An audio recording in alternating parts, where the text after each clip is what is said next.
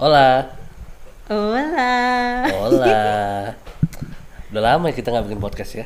Nggak, sebenarnya nggak lama sih. Ya 1,5 minggu. 1,5 minggu kita turun loh dari waktu itu top podcast kita kan 52 tuh. Terus naik jadi 49. Oh, kita pernah top 50? Udah 49 kita. Oh iya. Iya, terus habis itu kita nggak bikin podcast 52 lagi sekarang. Agak... Mohon maaf ya, iya. Kita mah ya bikinnya kalau lagi mood aja lah, kalau ada topik. Daripada iya. Bikin tiap minggu tapi jelek lu. Waduh, siapa nih? Nggak ada, gue nggak ngomong siapa-siapa. Gua... Kirain 3, 2, 1, close the door. Dia mah selalu bagus, mohon bagus. Maaf temannya banyak. Om Deddy bagus. Oke, yeah. Jadi apa yang kita omongin hari ini? Jadi kita hari ini adalah kali pertama nih. Supaya moga-moga naik lagi kali rankingnya ya. Iya. Kita mau bawa narasumber teman-teman. Wuss. Emang apa? Kenapa ada narasumber? Emang topik apa yang mau kita omongin? Soalnya menurut gue sih mereka udah bosan sih dengan kita berdua doang. Kita juga udah nggak tahu mau ngomongin apa lagi. Betul juga sih. Kita juga itu aja sih yang diobrolin. Iya, kita sebenarnya relationship kita udah sampai di titik itu doang. Betul. Dan alasan kenapa kita harus ambil narasumber karena topik ini kita nggak ngerti sama sekali. Betul. Ya. Kita tidak pernah merasakan. Aku tidak punya, bukan kamu di Brazil pernah punya pacar sayang. Lupakan saja. Jadi maksud aku udah lupa, udah lama. Yaudah. Ya udah. Oke. Terus jadi siapa narasumber kita hari ini? Jadi narasumber kita kali ini adalah kakak saya yang bernama Mawar. Ayo say hi dulu kak. Say hi dulu. Halo. Nama saya Mawar. Yeah. Nah, bukan nama asli ya. Nama disamarkan. Tapi dari sini kita akan manggilnya selalu Mbak Mawar. Yeah. Oke, jadi Mbak Mawar ini apa sih? yang akan kita tanyakan. Kita yang ngomong bukan dia dong. Iya. Ya pokoknya sebenarnya sih ya udah pada lihat di judul lah ya, judulnya udah kayak gitu. Jadi ini sebenarnya topik menarik. Kita udah mengundang Mbak Mawar untuk datang lama banget. Gara-gara dulu pernah ada yang trending, terus tiba-tiba hilang trendingnya, sekarang trending lagi gara-gara kemarin ada orang luar negeri yang baru mau dideportasi dari Bali. Betul. Karena satu dan lain hal. Nah, Mbak Mawar ini kebetulan kalau punya cowok nggak pernah orang Indonesia. Waduh.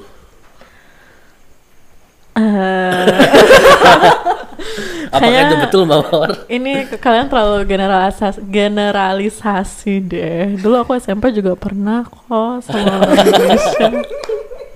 Jadi yang SMP dihitung ya? Ya, itu nggak dihitung. Tapi... banyak belajar lah ya.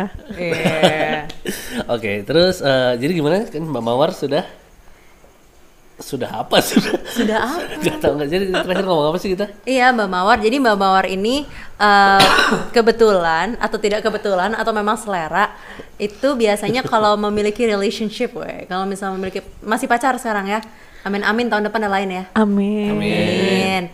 Itu biasanya lain apa bukan mantan? Dan itu sayang doain ya. Jangan, ini bukan mantan. Ya, bukan mantan.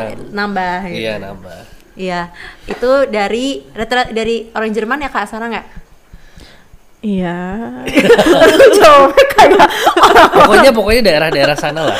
Iya daerah sekitar sana lah. Eropa. Schengen. Besar sekali Schengen. Iya. Schengen kan itu? Betul. Besar sekali. Ya, jadi harapannya sih nih kali ini Mbak Mawar bisa cerita-cerita nih. Karena kadang-kadang ya, dulu tuh ya di TikTok tuh orang tuh suka yang kayak pamer, weh pacar gue bule. Ini betul. Bule bukan kasar ya, ini istilah aja ya. Weh pacar gue bule. Terus pamer-pamerin di TikTok gitu loh. Like kayak semuanya tuh happy-happy dan betul. flowery gitu. Nah, gue nih pernah mendengar curhatan Mbak Mawar nih bahwa gak segampang itu teman-teman. Susah banget teman-teman. Nah betul. Lo kan, kita baru di menit ke-5 sudah dibilang susah. Soalnya emang kalau secara cuma ngelihat dari luar aja kayaknya enak ya, wah pacarnya orang luar negeri gitu kan. Tapi kan kalau begitu sudah mau masuk ke nih yang mulai serius-serius ini akan agak susah nanti. Mungkin Mbak Mawar bisa sharing. Yeah. Tapi kayaknya sebelum yang susah-susah kita yang seneng dulu deh. Boleh. Kenapa Mbak? Tunggu sebentar, di depan saya ada tanaman, saya nggak bisa ngeliat.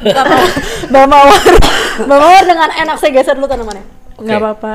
By the way, aku sangat menghargai loh podcast kalian itu respect data protection rules ya. Oh, iya. Dengan cara menyamarkan nama gue. Iya. Betul. Tapi kita ulang-ulangin Mbak Mawar terus.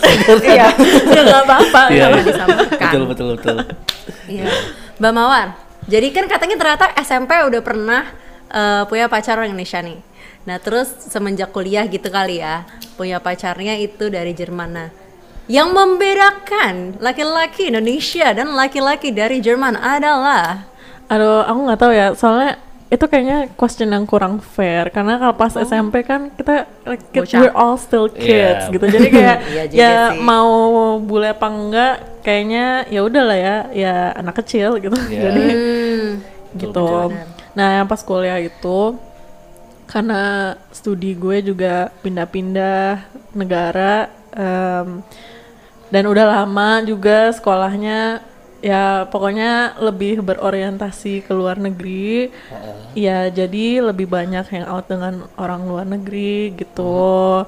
Dan aku nggak menggeneralisasi cowok-cowok Indo ya, maksudnya kebanyakan at least yang aku kenal so far, they have a problem with how I think.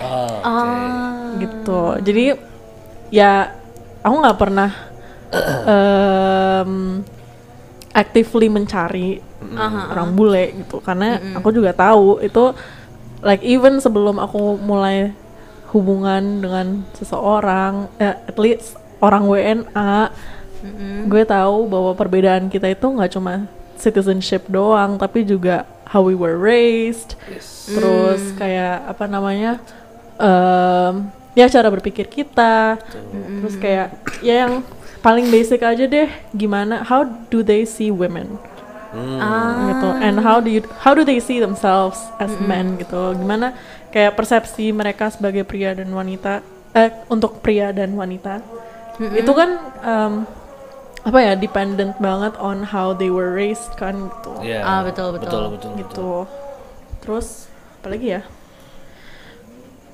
Ya kalian cuma tanya. Tapi itu menarik loh. Enggak, maksudnya berarti kalau tadi kan kalau Mbak Mawar, kita agak serius nih. Mbak Mawar, tapi namanya tetap Mbak Mawar. Kalau Mbak Mawar cerita, mungkin waktu sama cowok-cowok Indonesia, beberapa, tidak semua, tapi beberapa yang ketemu adalah kesulitan untuk, soalnya Mbak Mawar nih pintar banget teman-teman, dia tuh kayak waktu gue ngerjain skripsi pakai bahasa Inggris, dia tuh kayak apa namanya, korektor. Iya, dia kayak dosen gue nomor 2 tahu buat bahasa Inggris, sumpah. Mbak Mawar nih pintar, dan aku ngerti sih, aku sebagai perempuan juga kadang-kadang nggak tahu, kalau di Indonesia kan cewek lebih suka ranking, lebih suka belajar, cowok kadang-kadang lebih kayak gitu ya. Nah tapi cowok-cowoknya tuh rata-rata takut sama cewek yang lebih pintar. Kalau nggak sih? Oh, siapa bilang kamu lebih pintar dari aku? Iya, aku dalam kehidupan lebih bodoh sih. Kamu pernah ngerasa nggak sih? Dulu pas masih kecil ya, aku pernah ada yang bilang sama aku, jangan pintar-pintar, nanti susah dapet cowok gitu. Sumpah. Aku sering dengar orang kayak gitu. Tapi itu dulu sih pas aku masih kecil ya. Sekarang sih udah nggak ada yang komentar kayak gitu. Tapi dulu pas masih kecil banyak orang yang ngomong kayak gitu. Kayak ngapain sih kamu jadi S3 atau kamu kayak ngapain susah-susah sekolah, nanti juga lama-lama di rumah aja gitu. Betul. Itu juga kemarin sempat dihadapin sama salah satu, siapa sih, tahun berapa tuh yang jadi ininya Jokowi sama Prabowo, yang dia pendidikannya tinggi sekali, tapi udah umur 40 terus belum nikah, katanya udah umur segitu. Itu Ira Kusno. Ira Kusno udah pintar, ya, mana ada cowok yang mau gitu kayaknya. Iya benar. Kalau orang-orang kita tuh kebanyakan sukanya kalau cewek nggak boleh pintar-pintar lah istilahnya kan. Nggak semua, tapi beberapa mungkin lebih prefer. Itu berarti dari self esteem gitu ya? Aku nggak tahu gitu, aku nggak tahu alasan itu sampai sekarang nggak apa. Iya, cuman ngerti. Dan ternyata yang Mbak Mawar temukan adalah kalau di cowok-cowok luar negeri mungkin karena pemikiran mereka udah kayak begitu, jadi lebih cocok gitu ya, lebih welcoming terhadap pemikiran Mbak Mawar bagian itu gitu. Iya, tergantung sih ya. Masa aku ada serious relationship 2 kali dan dua-duanya itu apa ya? Mereka bisa melihat aku secara equal gitu juga. Cuma masalahnya adalah ya itu kayak kalau di keluarga aku kan gimana ya, kita lebih orang-orang yang apa ya, kalau misalnya pengen melakukan sesuatu tuh harus ada tujuannya, terus harus kalian tuh harus tahu mau kemana, terus mau kayak gitu-gitu loh. Jadi dan sebelum hubunganku sekarang ini, kebanyakan cowok-cowok yang aku deket itu mereka nggak punya arah mau kemana gitu. Jadi akhirnya ya makanya hubungannya kandas. Iya. Mengerti maksudnya, paham ya. Bisa mengerti. Okay, dan tapi itu menarik sih. Ini angle lain nih berarti teman-teman. Kadang-kadang soalnya ya kalau yang aku lihat di TikTok, cewek-cewek tuh punya pacar luar negeri itu ngincer.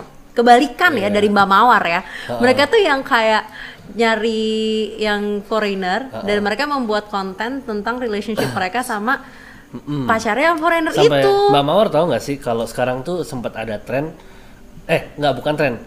jadi kayak ada aplikasi-aplikasi semacam Tinder gitu, tapi aku nggak tahu pokoknya selain Tinder gitu yang kayak apa sih, Snapchat tuh ada yang fasil apa mirip-mirip kayak gitu juga. Sampai cewek-cewek Indonesia tuh diblok sama orang-orang sana karena ngincer. Jadi kayak kalau misalnya udah ketemu sama cowok bule langsung gatel banget gitu loh. Sampai begitu. Langsung gatel. Pernah denger nggak? Enggak sih, nggak pernah.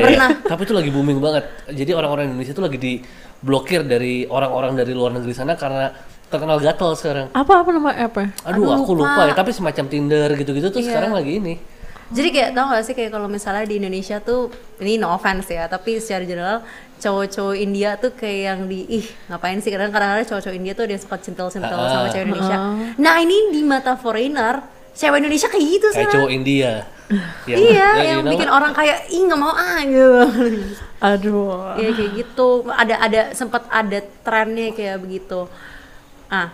Kita mau dari yang senang dulu atau mau dari yang susahnya dulu? Senang dulu dong. Senang dulu deh, nanti kita baru bahas lebih serius. Oke. Senangnya punya pacar dari luar negeri, foreigner gitu istilahnya.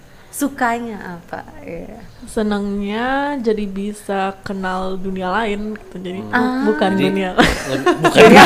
Agak takut ya ngomong dunia lain ya. Sisi lain dari bumi ya. Bukan dunia yang lain. Itu serem kalau yang itu. Iya, itu jangan deh. Itu mah bukan bule kali. Iya, itu jangan. Kayaknya di bule nggak ada. Nggak ada. Mereka nggak percaya kayak gitu. Iya. Betul. Iya, jadi kayak gimana ya? Kita jadi bisa terbuka gitu pikirannya. Sudut pandang baru gitu ya, Mbak. Betul. Ternyata di luar sana ada loh cara hidup lain gitu yang bisa and it works gitu. Dan oke, kita nggak ngambil semua aspek budaya itu. Kita juga ada mungkin aspek-aspek dari budaya kita yang nggak kompatibel dengan budaya mereka. Tapi kalau aku sih approach-nya ya don't treat difference as a bad thing gitu. Justru perbedaan itu yang biasanya mewarnai hubungan. Bumbu-bumbu. Betul. Kalau di antropologi namanya akulturasi. Yakin benar. Iya. Benar enggak? Iya. Taunya aku asimilasi. Ini kayak akulturasi dan asimilasi ya. Asimilasi itu apa ya? Ada bedanya tau. Asimilasi itu kamu menjadi budaya baru. Iya, bukan. Itu akulturasi. Iya. Kalau nggak salah asimilasi itu kamu menyampur dengan budaya itu gitu. Jadi kayak gitulah ya.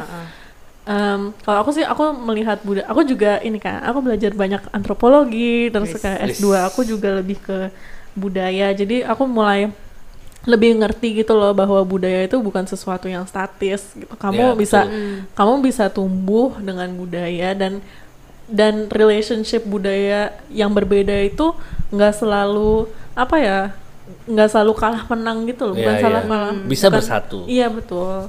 Dan semuanya itu bisa complement each other gitu loh. Betul. Iya, itu yang bikin aku seneng sih, kayak banyak perspektif yang yang berbeda gitulah pokoknya. Kalau pada bingung istilahnya ini Bhinneka Tunggal Ika, berbeda tapi satu. Iya, kurang lebih begitu kan. Mungkin senangnya lagi bisa main salju. Bisa. Iya, kita nggak pernah ngerasain salju. Aku kalau salju cuma buka freezer, tau kan di atas situ. Itu bukan salju, itu es. Nggak mirip kayak gitu Mbak, salju ya? Mirip sih. Mirip salju. Salju keras. Ya bisa jadi keras. Salju nggak soft? Kadang-kadang kalau misalnya kalau salju yang fresh itu soft. Tapi kalau misalnya udah lama gitu, terus dia dingin, terus dia beku lagi, terus habis itu salju lagi, itu kadang-kadang jadi keras gitu loh. Makanya orang bisa bikin gitu. Ya orang bisa bikin kayak snowball boneka atau, gitu ya. Orang-orangan. Olaf. Iya. Yeah. Ih gue sedih deh, gue broken heart tau. Gue pikir selama ini salju tuh kayak soft kayak kapas gitu, enggak ya? Iya soft kayak kapas gitu, tapi kalau pas dia baru turun gitu, bener-bener fresh. Oh, soalnya kalau udah itu beku lagi ya istilahnya kali ya. Pingin main salju. Apa aku cari orang luar negeri biar bisa naik salju? Cari aja sana. Nggak bercanda. Nggak apa-apa. Gue senang dengan matahari dan hujan di Jogja. Nanti kita jalan-jalan. Iya. Oke. Terus itu selain itu apa lagi Mbak? Ada lagi nggak? Yang seneng gitu? Apa ya yang seneng? Kalau tapi cara mereka nge-treat beda gitu? Enggak sih. Maksudnya aku juga nggak bisa menggeneralisasi mereka based on ya karena mereka bule mereka berbeda gitu maksudnya. Iya sih. Soalnya juga ya, semua manusia tuh beda-beda ya. Bisa, gitu. Benar sih. Nah, yang kalau cowokku sekarang tuh dia seneng baca kayak aku. Jadi kita sering baca bareng. Ih, lucu. Iya. Cukup langka nih emang. Aku suka baca komik kok. Iya. Dan karena kita LDR-an gara-gara pandemi ini, ya kita jadi banyak baca buku bareng. Oh, dari jauh gitu. Iya. Jadi terus setiap hari ini sampai halaman berapa gitu. Iya, ya biasanya kita per chapter sih. Terus kita selalu baca buku setelah buku yang ada apa ya yang bisa kita diskusiin bersama-sama gitu. Keren banget. Lu gua ajak nggak mau lu. Padahal bukunya tentang Tuhan lu. Aduh. Ya udah berarti guys. Iya, terus kita ke topiknya beda-beda gitu. Ada yang tentang hubungan, ada yang tentang spiritualitas, ada yang tentang apa ya waktu itu kita belajar apa tentang hubungan juga tapi fiction gitu. Jadi beda-beda, ada non-fiction, ada fiction. Terus pokoknya setelah chapter itu kita diskusiin bareng gitu. Terus kita explore ini how can we apa ya? Implement. Can we implement this? Terus kalau nggak does this reflect any of your experience? Jadi apa ya? Selalu berdiskusi. Iya. Ih, lucu. Bagus itu. Ini juga seperti value yang kita selalu ajarkan ya. Diskusi, komunikasi dengan pasangan. Harus. Betul. Dan harus jujur. Nah, diskusinya nggak bisa heart to heart ya. Iya, betul. Heart to heart. Ya, dan itu susah banget sih kadang-kadang soalnya apa ya? Kalau aku juga ada beberapa trauma hubungan. Waduh. Aduh. Jadi kadang-kadang tuh untuk membuka diri tuh susah banget. Iya sih. Apalagi kalau nggak ada promptnya gitu loh. Kalau di buku kan, oke, kita baca bab ini, terus abis itu di bab itu ada beberapa pertanyaan. Terus pertanyaan itulah yang bikin kita buka diri gitu. Karena kalau kita mau bener-bener jawab nih pertanyaan ini. Ya mesti jujur gitu, you have to open up yourself. Gitu. Dan dari situ kita build trust and openness to each other. Keren banget. Terus secara nggak langsung juga jadi semakin kenal ya. Semakin kenal. Berarti itu cara kalian selama karena LDR lama kan gara-gara pandemi ya. Lama semakin banget. Susah kan.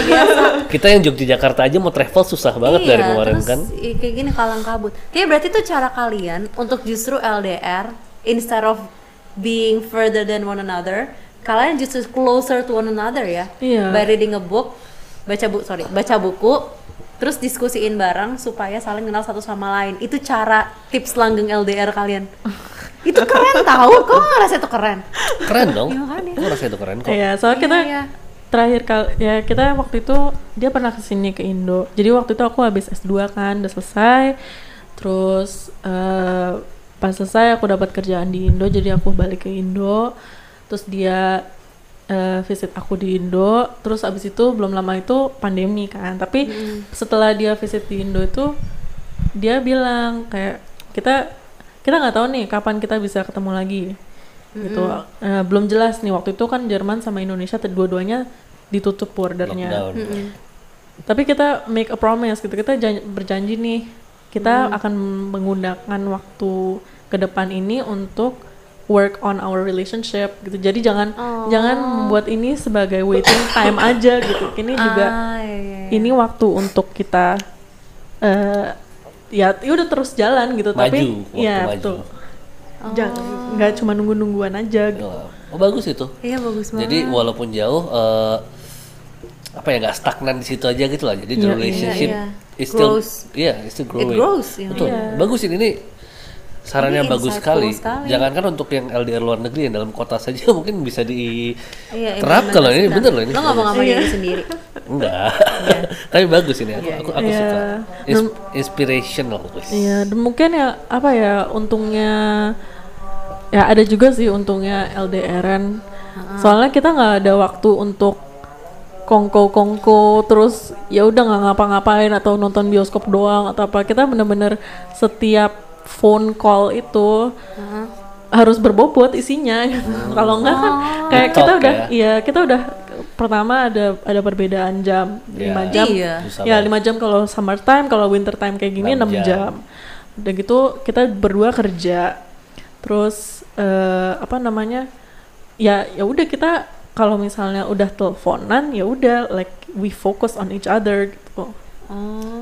Teleponannya juga nggak tiap hari, kayak paling setiap 2 atau 3 hari gitu, tapi rada lama, misalnya 1 jam atau enggak 2 jam, kalau di weekend misalnya 3 jam gitu. Cuma ya itu isinya ya kadang-kadang kita ngobrol biasa tapi terus ditambahin bacaan itu terus kayak pokoknya selalu ada yang didiskusiin. Gitu, keren nih. Tapi ini sisi lain sih, sisi lain lagi.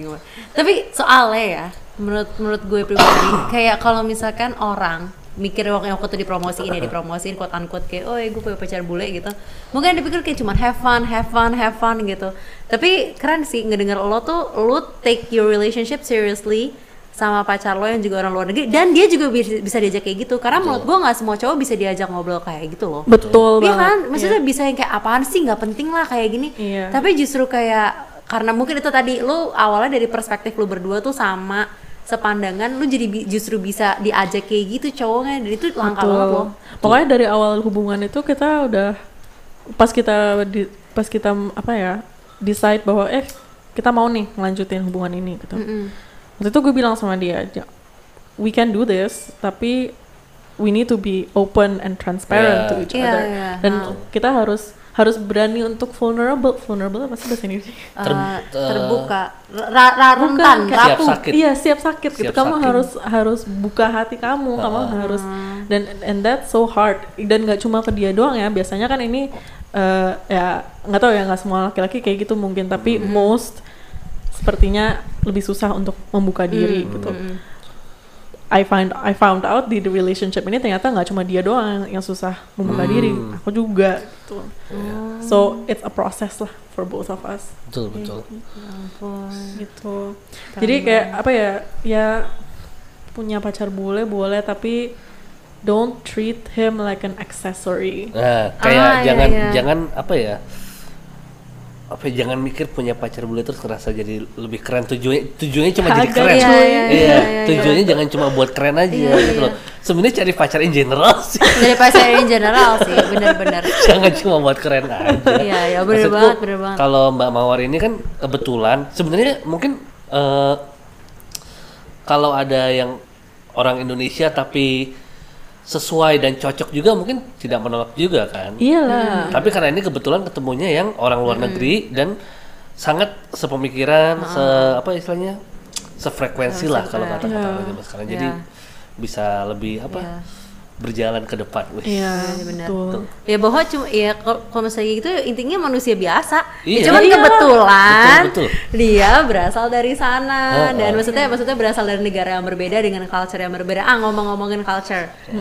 Nah, mungkin kita nyebrang kali ya ke yang nggak kepikiran sama orang-orang ketika kita decide untuk dating sama orang yang luar negeri yang asal yang secara background segala macam itu berbeda. Soalnya kan pasti culture dari Eropa dan culture Asia saja sudah berbeda kan, apalagi dari negara per negara juga pasti kerasa lebih berbeda lagi gitu loh. ada nggak yang jadi apa kayak bagaimana pengalaman Anda? Ekspektasi orang tua ya. Aduh, itu salah satu, itu juga ini loh. Itu susah banget. Susah banget tuh. Nggak kepikiran orang-orang kadang-kadang tuh. Iya, bener sih. Kalian pikir hubungan tuh cuma kalian berdua. Iya, betul.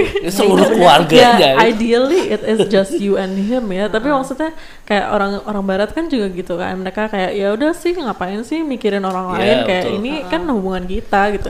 Ya emang bener sih ini hubungan kita, cuma gue juga punya keluarga cuy, gitu. Dan kayak apa ya, apa namanya, kayak aku mencoba untuk sangat menjelaskan ke dia gitu loh, bahwa orang tua itu punya role yang sangat besar di at least di budaya timur sini ya gitu. Dan apa ya, ya mau mereka menyebelin apa ya, mereka nyebelin sekalipun gitu, kayak ya they're your parents gitu, orang tua kalian gitu.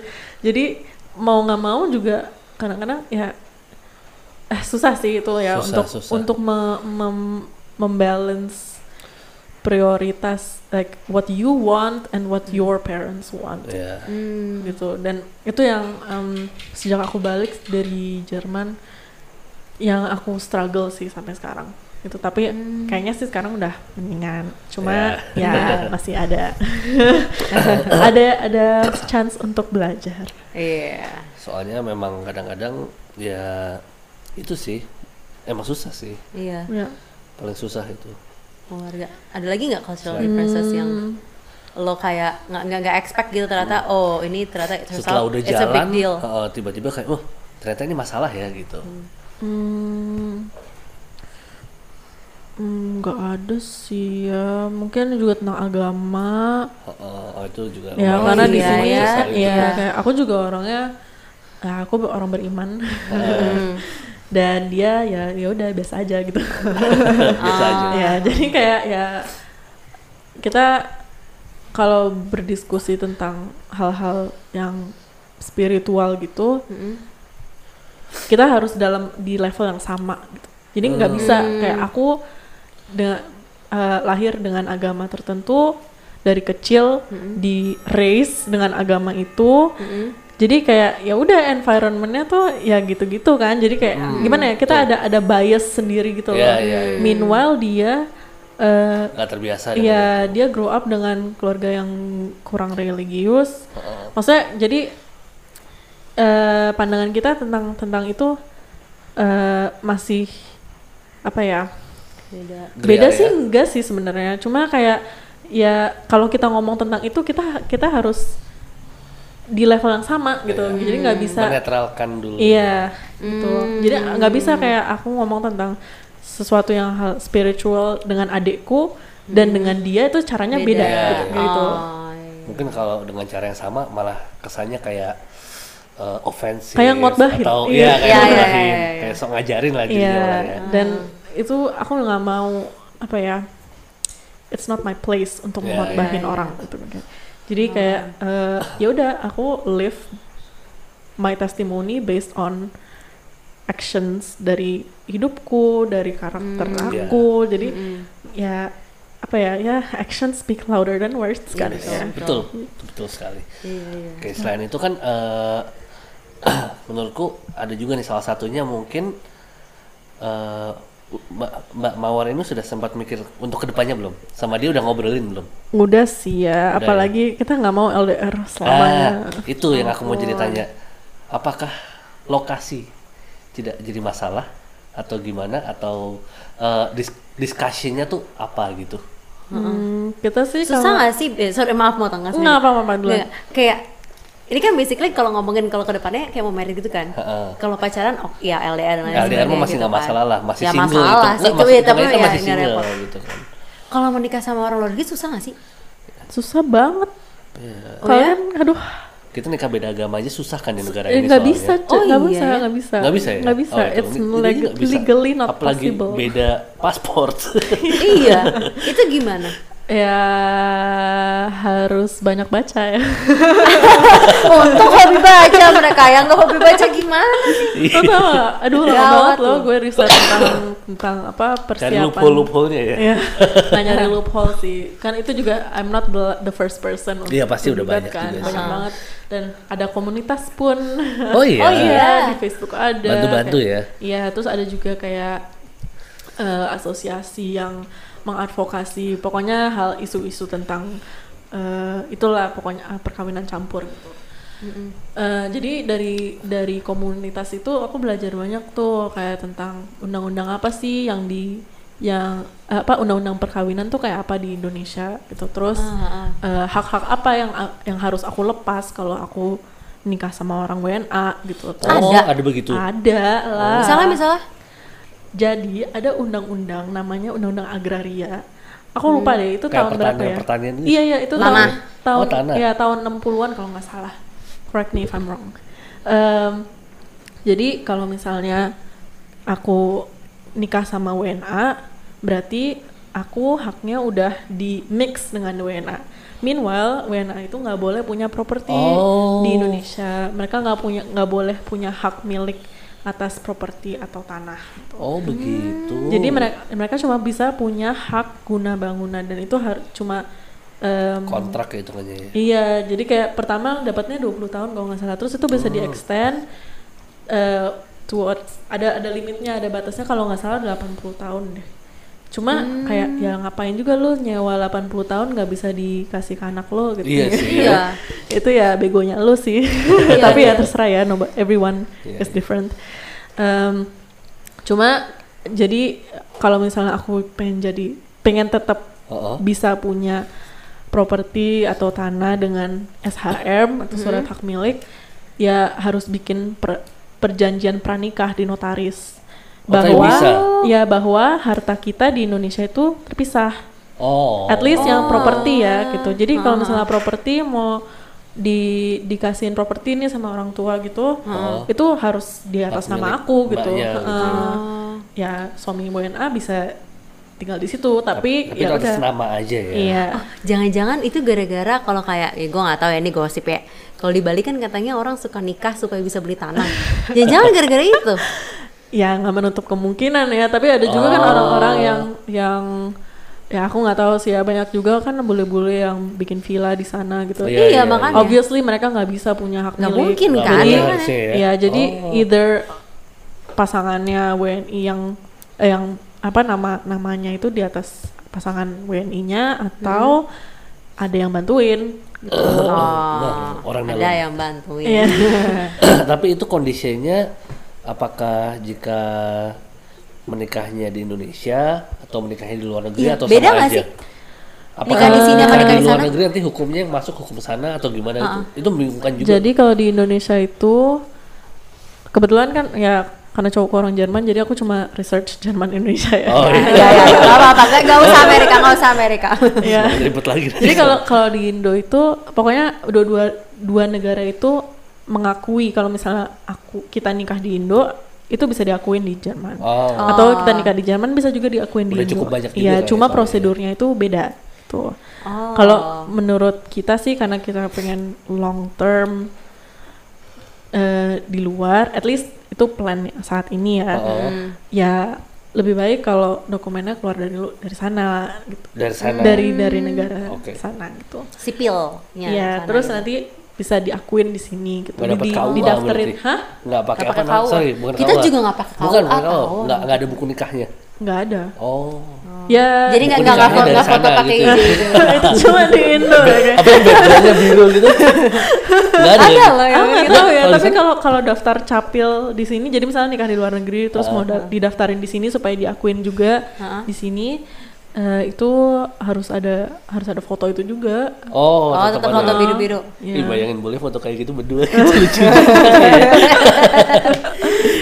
Iya, susah lah. Tapi kayak ya never mind. Cukup ribet sih. Ribet banget. Terus kayak apa namanya? Jadi preparationnya tuh jauh. Kayak orang Indonesia mau nikah itu biasanya 6 bulan preparation untuk administrasi doang ya. Iya, kalau orang kalau yang mix couple gitu bisa 8 bulan, bisa 12 bulan. Kalau pandemi gini ya, waduh, who knows? Iya ya. Pandemi aja nggak tahu sampai kapan ya. Iya. Iya juga ya. Makanya iya, Mido Imigrasi kalau kamu sedang mendengar ini, belas kasihanilah kami. Betul juga ya. Tapi maksudnya itu bukan sesuatu yang impossible ya. Maksudnya bisa, cuma bisa. Susah sekali. Lama. Ya. Ini lama banget. Ya. Terus nanti kalau misalnya udah nikah nih kan. Ribet nih nikah udah kan. Setelah nikah ada ribet lagi enggak kira-kira tuh? Masalah kewarganegaraan atau apa gitu nanti.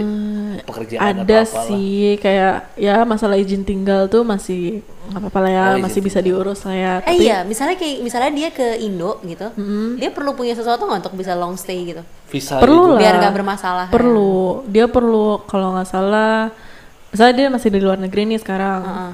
Tapi kalian udah tercatat sebagai husband and wife. Ya, di Indo ya, udah tercatat sebagai husband and wife. Ya bisa apply namanya visa penyatuan keluarga.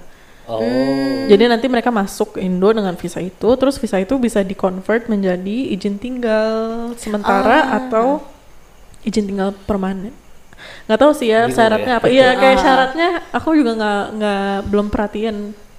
Tapi ya, yang pasti bisa di-convert dengan izin tinggal itu.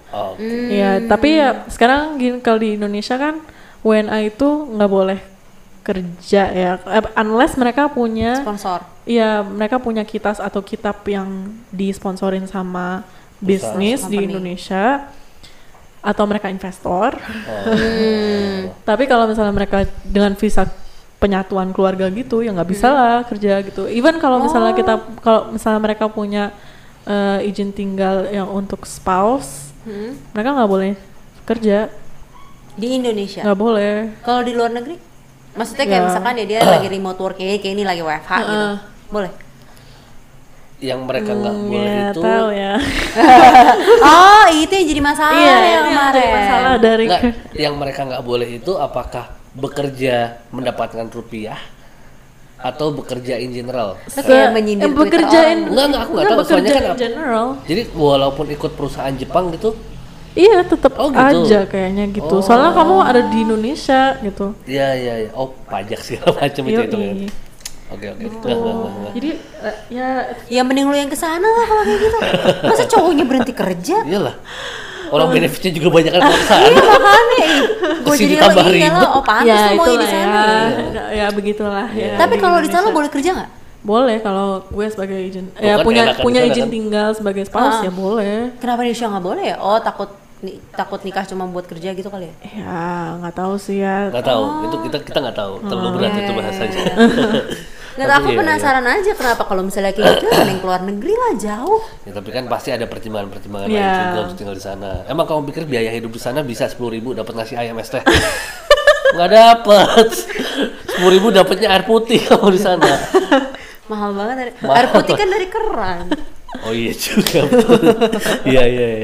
Ya cuma kan itu salah satu pertimbangan juga kalau mau ke sana nanti. Iya. Banyak pertimbangannya kan. Iya sih. Iya, nah itu juga yang udah kita bahas. What am I gonna do kalau gue pindah ke sana? Ngevlog aja. Oh my god. Banyak tahu. Udah kebanyakan kayak gitu. Ya enggak apa-apa, ini kan baru new couple gitu. Besok udah beranak pinak. Tahu sih ya, cowok gue tuh selalu meng-mock gue untuk melakukan itu kayak, kita bikin vlog aja gitu. Dia mau populer ya. Dia suka Indonesia enggak sih waktu dia kesini gimana? Dia suka banget sih. Oh ya. Terus kayak sekarang dia nonton vlog gitu kayak ada couple bule yang lagi bikin villa di Lombok kalau nggak salah, terus dia nonton itu, terus kayak terus ada couple internasional juga orang Austria sama Indonesia, terus dia nonton itu, terus terus gue bilang sama dia ya sorry I don't wanna be an influencer. Tapi cuan lu duit lo ya, kita lihat aja nanti ya, mungkin sekarang kan nggak mau tapi Sarah bosen kayak kayak gue bisa dapat banyak dolar nih. Kata Justin Bieber never say never. Betul.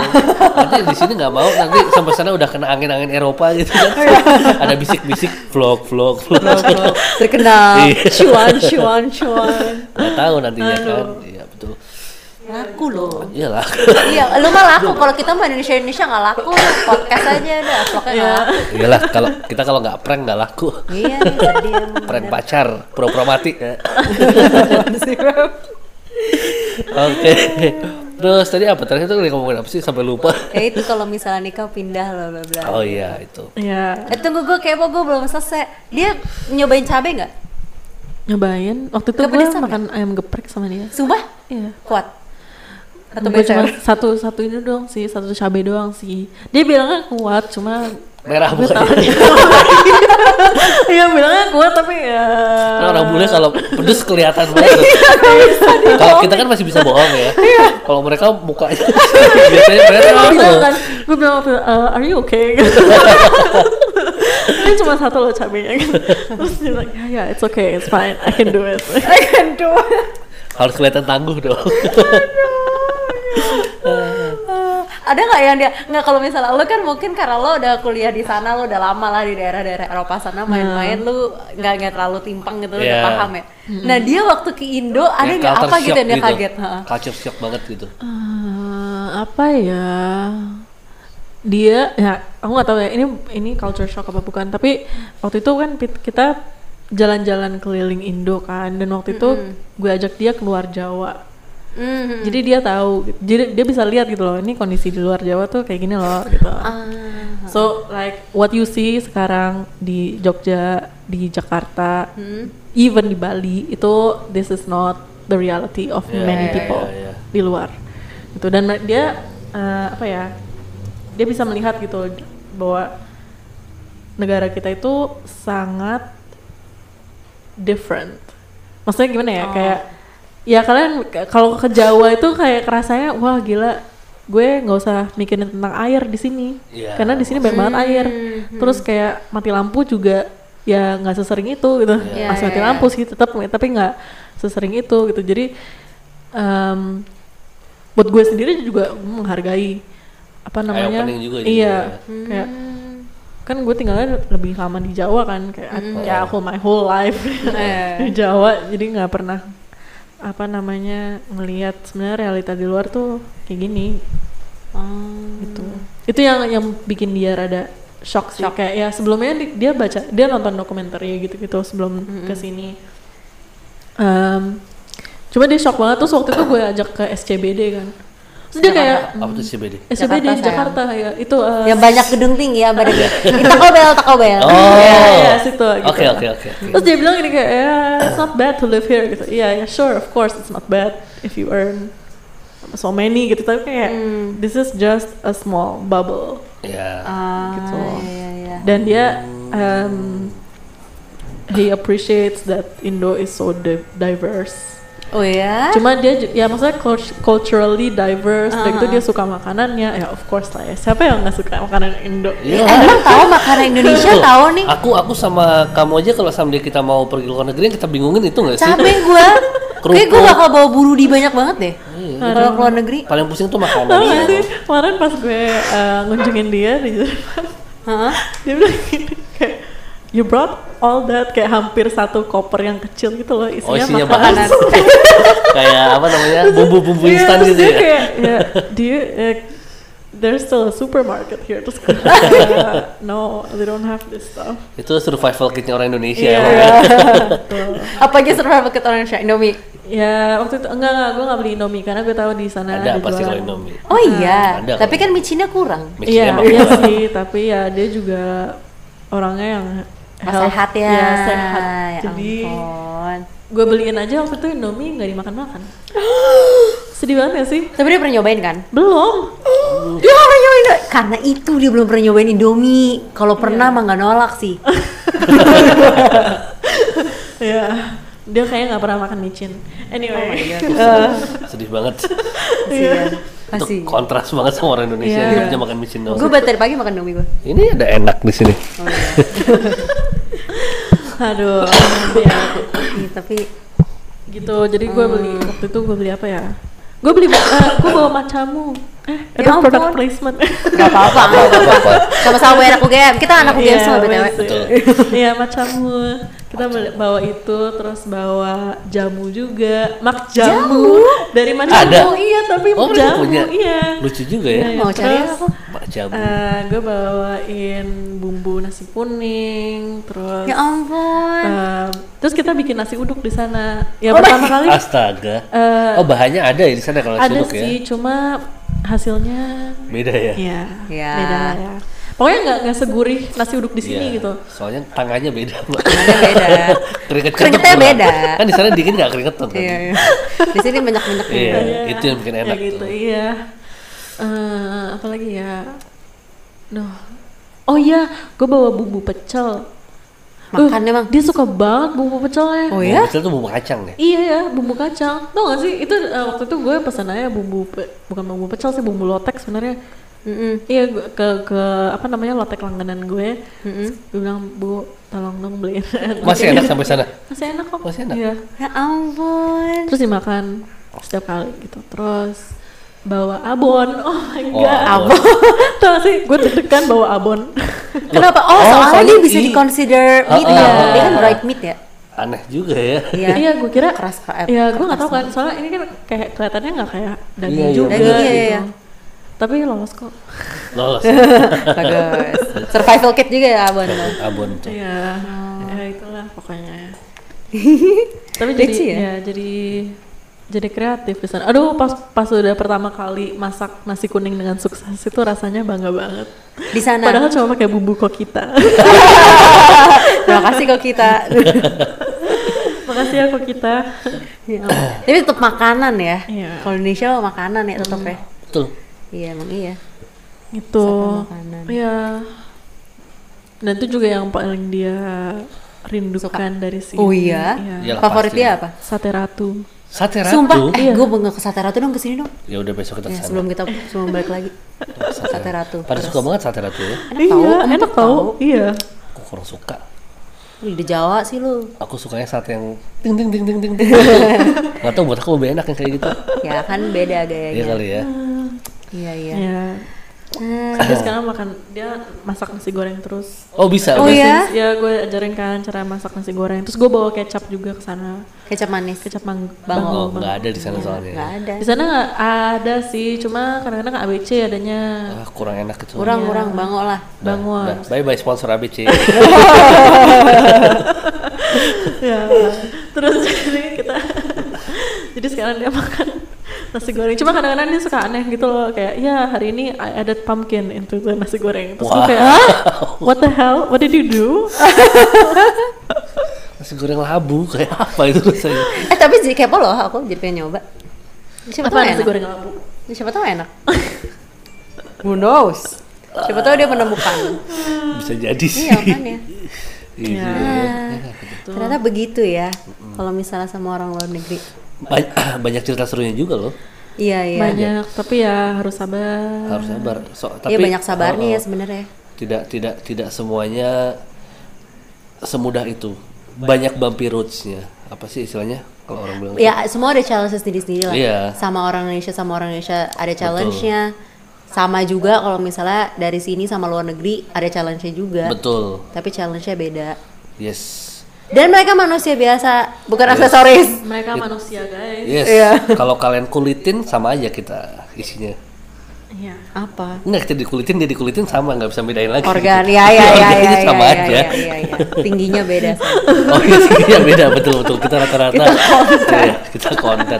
Oh itu bedainnya, orang Indonesia. Iya nih. 150 cm. Betul. Kalau dari ini nih udah kita udah masuk penghujung podcast ya. Iya. Kalau dari Mbak Mawar ada nggak nih kata-kata mutiara? Bukan kata mutiara sih, pesan-pesan buat orang-orang yang istilahnya apa ya, pengen pacaran sama orang luar negeri lah gitu. Ya make sure kalian melakukan itu untuk alasan yang tepat. Dalam ya. Banget. Iya. Jangan untuk pansos. Itu ampun. Nah. Betul. Ini Mbak Mawar punya kesempatan jadi YouTuber tidak diambil, belum diambil. Nah, betul itu, kalau misalnya cuma dijadiin pansos doang mah kalian bakal sakit hati juga. Kecuali dua-duanya pansos jadi. Iya. Dan kalian harus bisa terbuka tentang ekspektasi kalian. Betul, karena kayak tadi dibilangin Mbak Mawar kan berbeda ya, apa beda namanya? Budaya, beda budaya, ya pokoknya beda pemikiran lah. Latar belakangnya beda, itu akan membuat sesuatu yang mengagetkan ketika bertemu istilahnya. Gitu ya. Mbak Mawar aja istilahnya kan udah beberapa kali tinggal di luar negeri kan sebelum ini, sebelum sama dia kan, jadi sudah lebih familiar gitu. Apalagi orang-orang yang seumur hidupnya cuma tinggal di Jakarta doang atau di Jogja doang, itu kan pasti nggak ngerti kalau bule itu sebeda itu gitu loh. Jadi pemikirannya beda banget tuh, ya mungkin harus mulai disiapkan saja mentalnya. Gitu ya Mbak Mawar. Betul kan? Kalian harus selalu siap untuk berdiskusi. Betul. Yes. Dan siap untuk I don't like the word compromise, kayak kompromi itu. Tapi ya, kompromi kunci. Ya iya, maksudnya kayak meet each other halfway gitu loh. Karena kalian nggak bisa memenuhi 100% apa yang diminta oleh pasangan kalian gitu. Dan I think this is also the same gitu untuk semua ya, untuk semua orang kayak gitu kan. And iya, pokoknya mereka nggak istimewa banget kok. Betul. They're just humans. Don't treat them differently juga ya. Yeah. Makanya gue suka kadang-kadang ya gimana ya, orang-orang bully hunter dan ayam-ayam. Ayam-ayam? Apa itu ayam-ayam? Ayam kampus. Hah? Ayam kampus apa sih ayam-ayam? Enggak, ya aduh di Jakarta tuh juga banyak tahu apa ayam-ayam. Ayam-ayam tuh apa? Ya kayak cewek-cewek yang apa namanya ke night club. Oh yang kita omongin tadi itu? Iya, oh cari foreigner. Iya. I mean, ya terserah sih kalau mereka mau kayak gitu, cuma like I don't know why would you do that? Ya. Kalian betul. Wasting your life. Iya. Ya kalau dari aku setuju, kalau dari mereka mungkin mereka nggak setuju, tapi gue juga setuju. Aku juga setuju sih. Iya. And always remember lah, itu manusia kok semua. Iya benar-benar. Betul sama. Mereka bisa nangis, mereka bisa terlepas dari privilege mereka, uang yang mereka punya atau kayak or the money they don't have. Atau kayak apa namanya ya, mereka kulit putih, mereka tetap manusia. They're just the same like us. Kebetulan lahirnya beda aja ya. Betul. Gitu. Okay. Very insightful. Terima kasih Mbak Mawar. Terima kasih Mbak Mawar. Moga-moga Mbak Mawar ini menjadi bukti nyata bahwa tidak semua orang yang berpacaran dengan foreigner itu untuk pansos. Dan ternyata memang ya banyak cerita juga di baliknya, banyak kayak tetek bengek teknis administrasi negara yang luar biasa panjang. Ya, apalagi dengan pandemi seperti ini, the borders yang tidak jelas. Butuh tingkat kesabaran yang sangat tinggi. Betul. Iya, jadi just ask yourself, are you prepared for that? Semua pilihan kalian ada konsekuensinya. Betul. Betul sekali. Wah, nice, very nice episode. Iya. I like this episode. I like this episode too. Gak sampah kayak boy kita biasa. A very good, apa namanya, narasumber. Iya makanya. Semoga bermanfaat ya. Amin. Betul, semoga bermanfaat ya, teman-teman. Kalau misalkan ini pertama, thank you banyak Mbak Mawar buat sharingnya. Kalau misalnya ada teman-teman yang kayak kepo gitu ya, misalnya ada yang kayak mungkin di sini ada juga yang dengerin dia punya pacar foreigner. Karena kita ada loh sis yang dengerin episode kita dari US gitu-gitu, tapi tentang LDR sih. Terus siapa tahu ada yang kayak gitu terus kayak pengen sharing-sharing, langsung aja ke Twitter kita. Mungkin kita tidak akan mengekspos nama kita tetepan, cuman kalian bisa berkomunikasi dengan Mbak Mawar. Dengan mengkontak kita lewat Twitter, jadi biar ada temennya, butuh temen yang sesing gitu ya, dengan senang hati loh. Betul. Siapa tahu nanti kita bisa sharing-sharing komunitas-komunitas yang diituin Mbak Mawar tadi. Saling membantu seperti itu. Sama-sama pejuang LDR. Betul. Pejuang LDR. Betul. Oke. Apalagi mau diomongin? Twitternya @podcar_. Sekarang followersnya 30 something. 36. Sore, terima kasih dari 0 bulan lalu. 36 per bulan itu jelek amat. 36 per bulan itu perkembangan yang pesat sekali loh. Tapi sekarang udah berhenti terus. Itu lebih dari 100% loh itu. 360%. Salah lagi kan ya. Udah, makasih ya semua okay. Ya, kita akhiri aja. Benar. Kita ajak Mbak Mawar closing. Oh, iya. Oh, iya. Kita jadi, kalau closing ngomongnya thank you for listening. Okay. Bareng-bareng. Yeah. Kita hitung ya. 1, 2, 3. Thank you for listening.